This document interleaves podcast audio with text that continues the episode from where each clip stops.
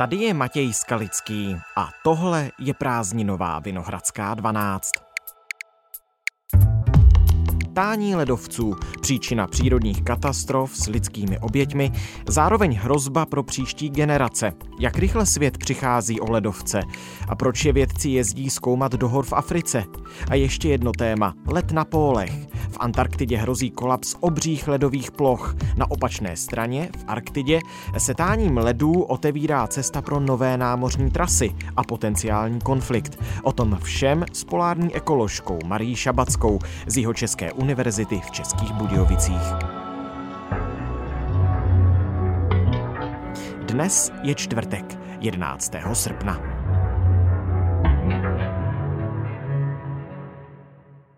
Dobrý den, díky, že jste přišla. Dobrý den, děkuji za pozvání. S jakými pocity jste sledovala to utržení ledovce na italské marmoládě v minulých týdnech? No, já jsem byla zrovna na dovolené, takže hmm. jsem viděla jenom to video a bylo to opravdu děsivé.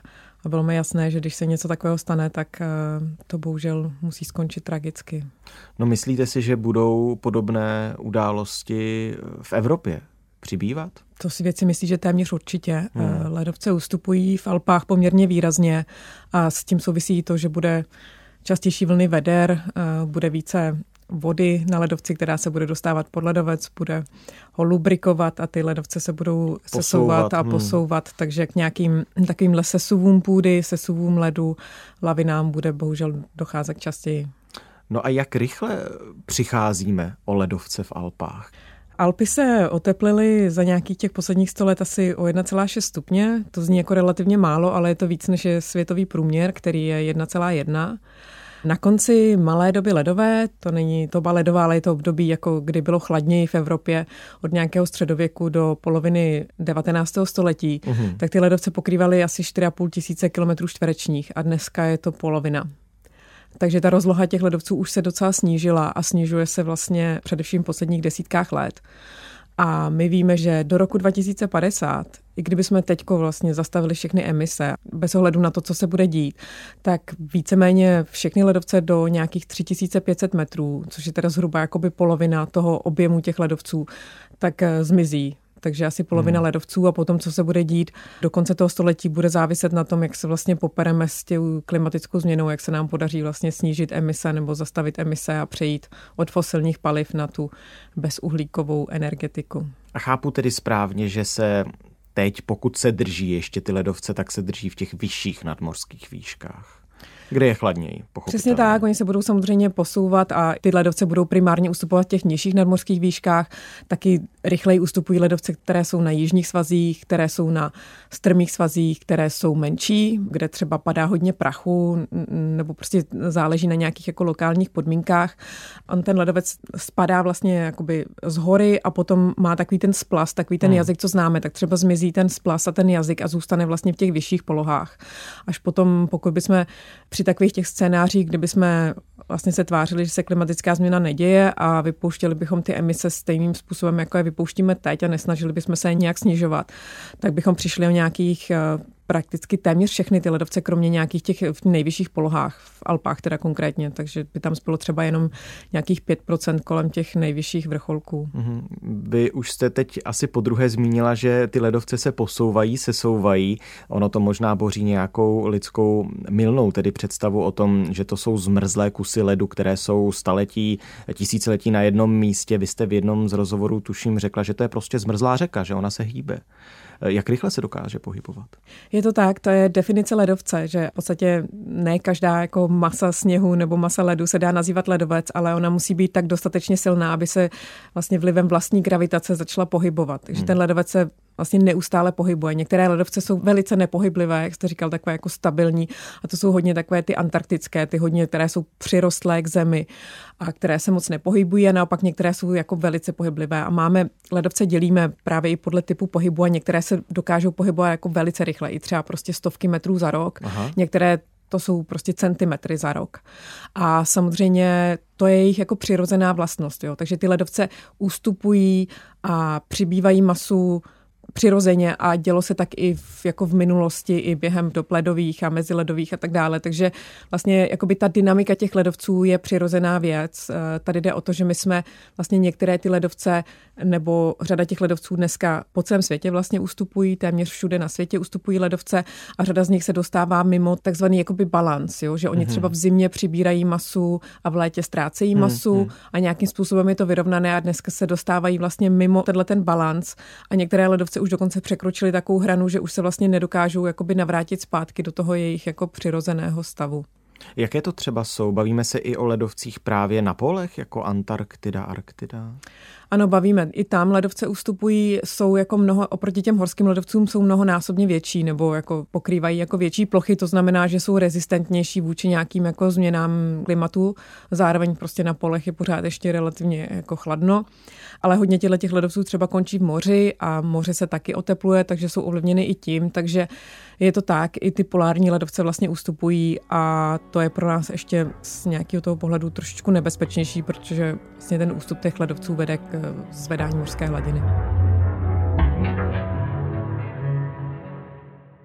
Já jsem teď v posledních měsících zaznamenal zprávy o takzvaném ledovci záhuby, Doomsday Glacier, který má velikost americké Floridy a jeho štání vědce tedy znervózňuje právě, chápu-li to správně, kvůli tomu, že by jeho rozstání mohlo dramaticky zvýšit hladiny oceánu? Je to tak, eh, on se nachází v západní Antarktidě, jmenuje se to Thwaites ledovec a on je hned vedle ještě druhého ledovce, který se jmenuje Pine Island Glacier, oni jsou takhle dva dohromady a jsou to veliký ledovce, to znamená, že my jsme se teď bavili o nějakých těch sesuvech eh, někde na marmoládě hmm. a tady to jsou úplně jiný rozměry ledovců. To je ledovec, který má, je třeba dva kilometry tlustý, to znamená, že když hmm. na něm stojíte, tak máte pod sebou vlastně dva kilometry ledu a on se nachází v západoantarktickém štítu a ten, ten západoantarktický štít má vlastně dno pod hladinou moře. Jo. Tou masou toho ledu on to vlastně stlačuje dolů.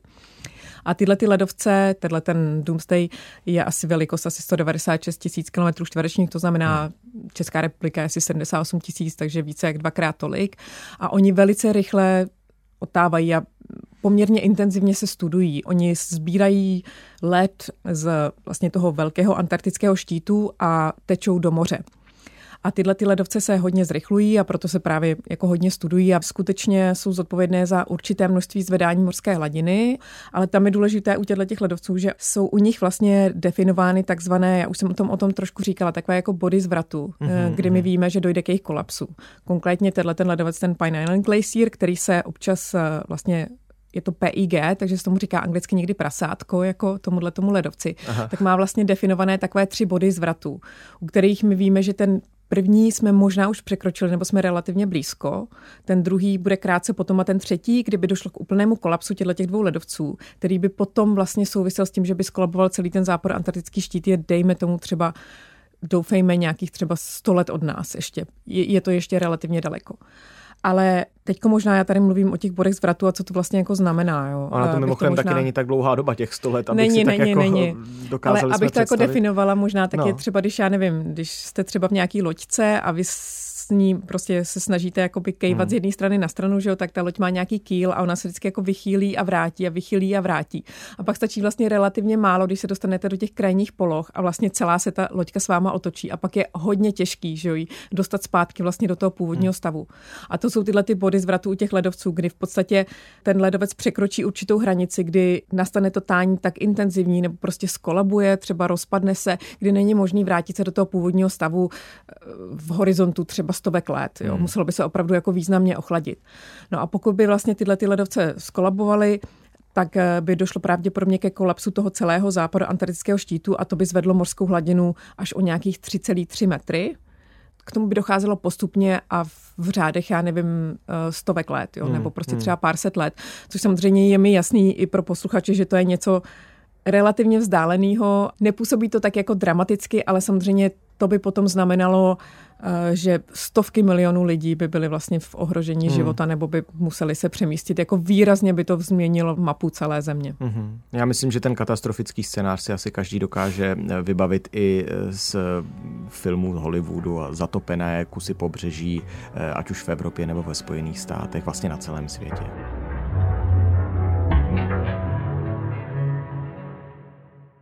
Když jste mluvila o tom cestování, byli jsme teď na jihu, tak zpátky na sever, ale zastavme se v Africe. Proč jezdíte za ledovci do Ugandy? Já jezdím za ledovci do Afriky, protože jsou to ledovce, které relativně brzo zmizí. Řekněme v řádech jednotek až pár desítek let, spíš eh, třeba kolem deseti let. A jsou to ledovce, které jsou relativně málo proskoumané. Takže pro mě z tohohle toho jakoby vědeckého pohledu jsou hodně zajímavé. No. Co se o nich dá všechno zjistit? Uh, se o nich dá zjistit. Já jsem jako primárně biolog, takže mě zajímá vlastně, co žije na těch ledovcích. A tyhle ty ledovce jsou svým způsobem jiné, protože já jsem hodně tady zmiňovala, že třeba ty alpské ledovce, ale týká se to i těch polárních ledovců, oni přibírají masu v té době té zimy, kdy vlastně sněží na ten ledovec nebo na část toho ledovce a on přibírá tu hmotu a v létě naopak taje, nebo aspoň v těch dolních částech taje. A u těch afrických ledovců, které jsou velice blízko rovníku, tak tam je celoročně vlastně stejná teplota. Oni v podstatě tajou po celý rok, tam je přes den teď už vlastně úplně všude jsou teploty nad nulou, takže ten ledovec vlastně přes den taje, ale naopak v noci mrzne, takže on zamrzá v noci. A z toho biologického pohledu nebo z toho pohledu života je to pro mě zajímavé, protože na všech těch ostatních ledovcích vlastně se ten No to tak není úplně přesně, jo, ale do určité míry se ten jako život trošičku zastaví hmm, hmm. v té době té zimy, podzimu, jara, kdy je tam vlastně zamrzlá voda, není tam kapalná voda, i když ona tam je, ona je voda i pod ledovcem, i v zimě a tak dále. Zatímco na těch afrických ledovcích tam v podstatě jakoby ten život může existovat vlastně celoročně jo, a může se jako vyvíjet a zároveň jsou to vlastně ledovce, které jsou od těch všech ostatních ledovců oddělené už desítky tisíc let, jsou vlastně takové jakoby izolované výspy. Zatímco třeba ty alpské ledovce byly ještě třeba v té poslední době ledové, to znamená, mluvíme o nějakých třeba před 12 tisíci lety, byly ještě třeba propojené prostě s těmi polárními ledovci. Co se dá najít eh, pod ledovcem? Nebo co můžeme čekat, až ty ledovce třeba právě v té Africe rostají, tak co pod nimi bude? No pod nimi bude kamení, jakoby podloží, ty hmm. ledovce jsou na podloží. Já úplně jsem jakoby nevrtala, jako my jsme zkoumali hlavně ten povrch a nějaký, jako to nějakých třeba dvou metrů hloubky, ale přímo na tom podloží tam je většinou kapalná voda. Tohle jsou ledovce, které nejsou úplně jakoby přimrzlí k tomu podloží, takže tam je třeba kapalná voda a žijou tam mikroorganismy.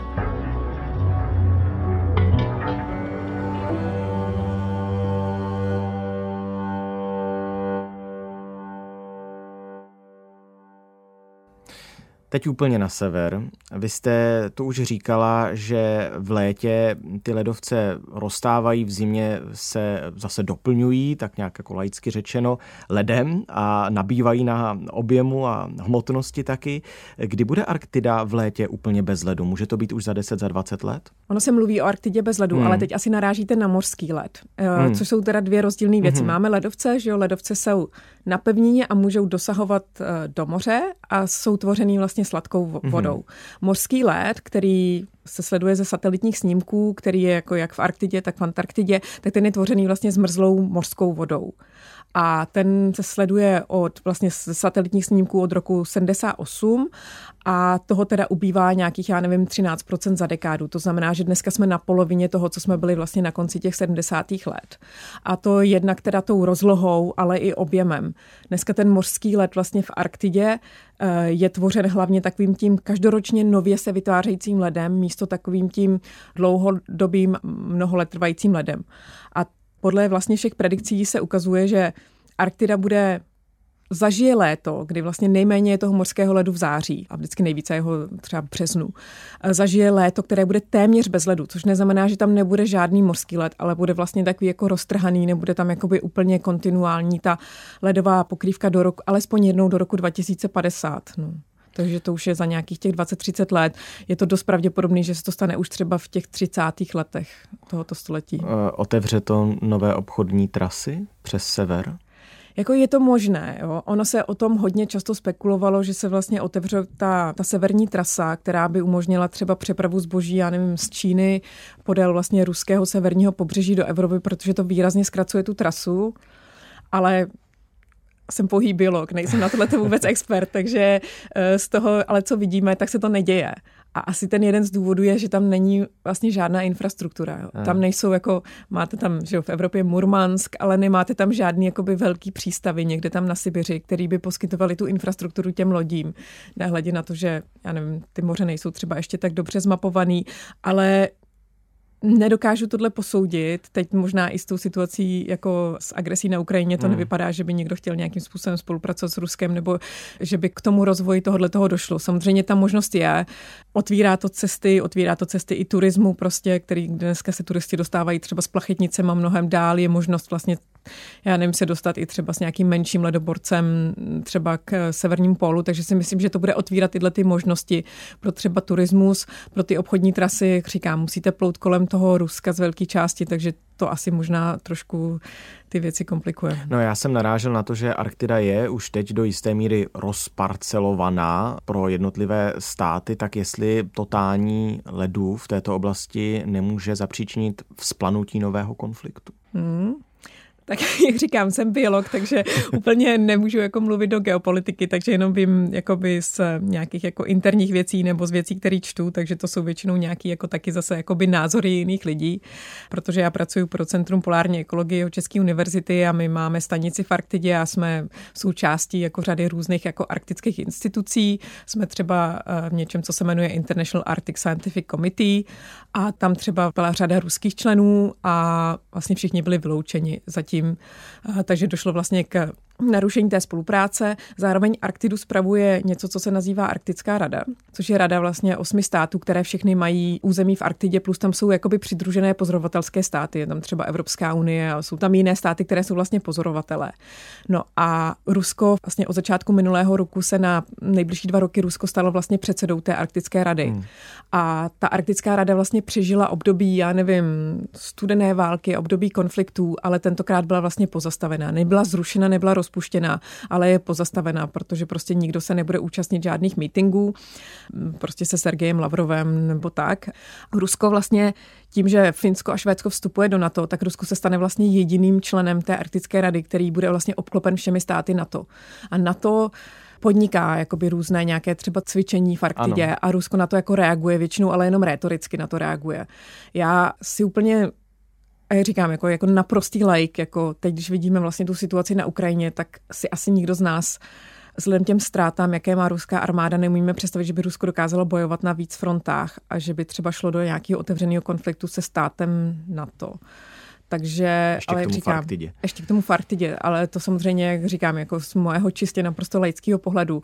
Takže si to úplně nemyslím, ale vůbec nevím. Vlastně my jezdíme třeba hodně na Špicberky, což je soustrový Svalbard, který je pod zprávou Norska, ale část území je tam ruské. A třeba v době studené války tam ty vztahy byly, vlastně ta, ta, ta byla tam ta nejbližší hranice a ty vztahy tam byly relativně dobré. Jo.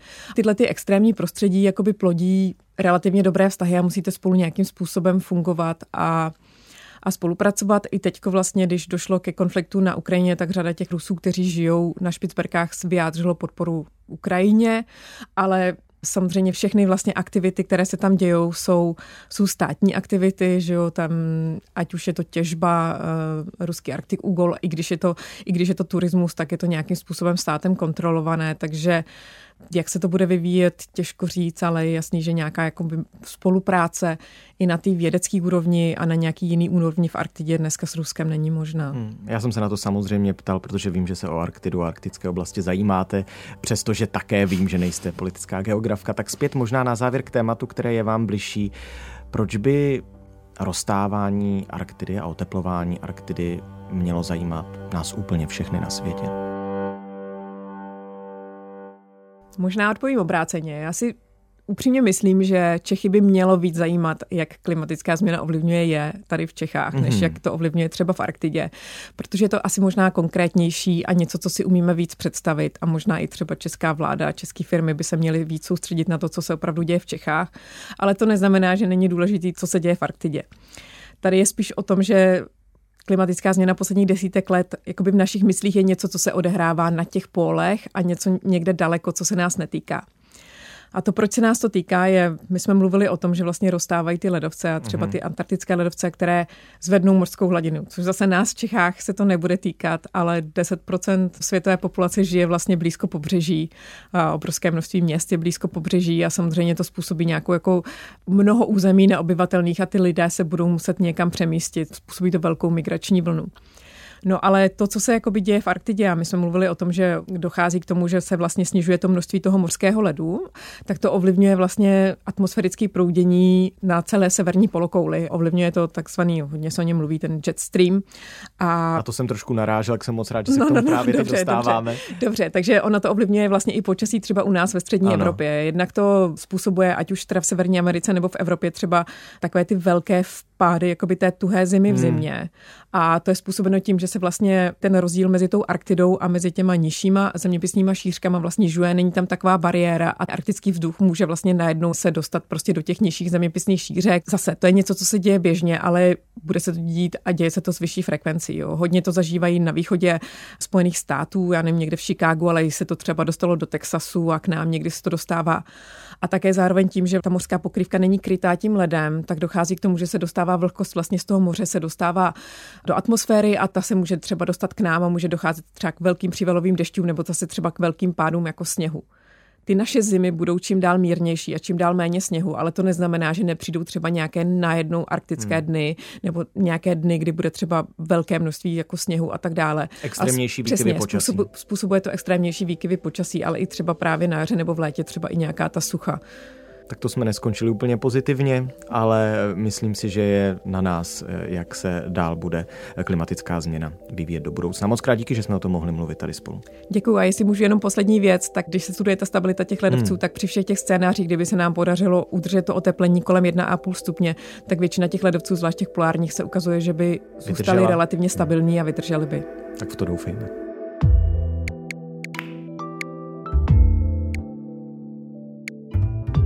Tohle už je všechno z Vinohradské 12. Dnes jsme s polární ekoložkou Marí Šabackou probírali ledové plochy planety. Padly otázky na to, jak rychle o ně přicházíme, čím jsou zajímavé ledovce v Africe a jak to bude v Arktidě vypadat za 20-30 let. Další nová epizoda bude nachystaná už pár hodin po půlnoci. Nenechte si ji ujít. Jako vždy ji najdete na webu iRozhlas.cz, v aplikaci Můj rozhlas a taky ve všech dalších podcastových aplikacích. Naslyšenou zítra.